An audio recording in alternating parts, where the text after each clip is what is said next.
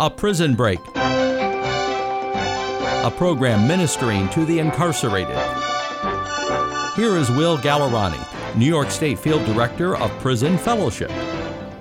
The testimony of Mark DeYoung, Prison Fellowship Field Director. Mark writes, My world was totally rocked on December 7, 2008, when I was turned in by a coworker and terminated from my job. My world was in ruins. My selfish, narcissistic acts cost me much more than just money, pension, and a 25 year career. It cost me my integrity, my character, and most of all, my name. In the end, I was stripped naked. Everything I thought I was and had was over. I blew it. But God was stirring in me. Joy and I were not allowed to tell anyone other than our pastor due to an ongoing investigation. We couldn't even tell our kids what was going on for another two years until I was formally charged in July 2011. I would not have been able to endure the weight without my growing relationship with God and the support of my wife. Almost three years passed from when I was terminated from my job to my sentencing on November 15, 2011.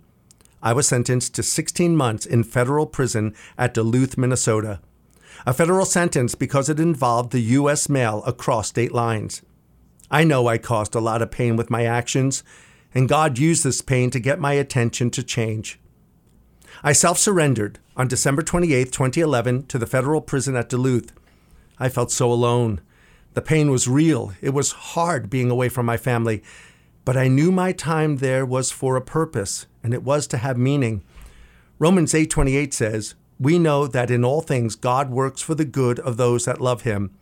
Joy had that verse tattooed on her left wrist one weekend when she came to visit me in Duluth.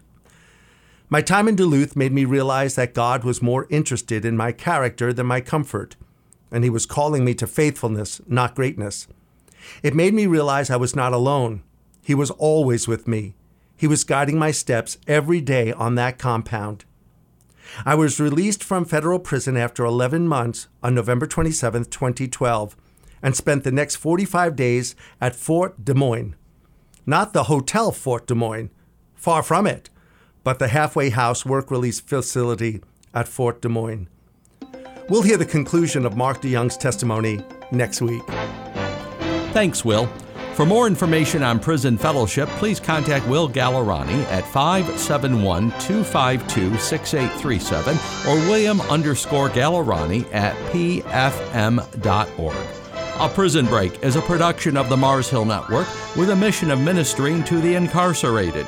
Previously recorded programs are available on marshillnetwork.org as a featured podcast.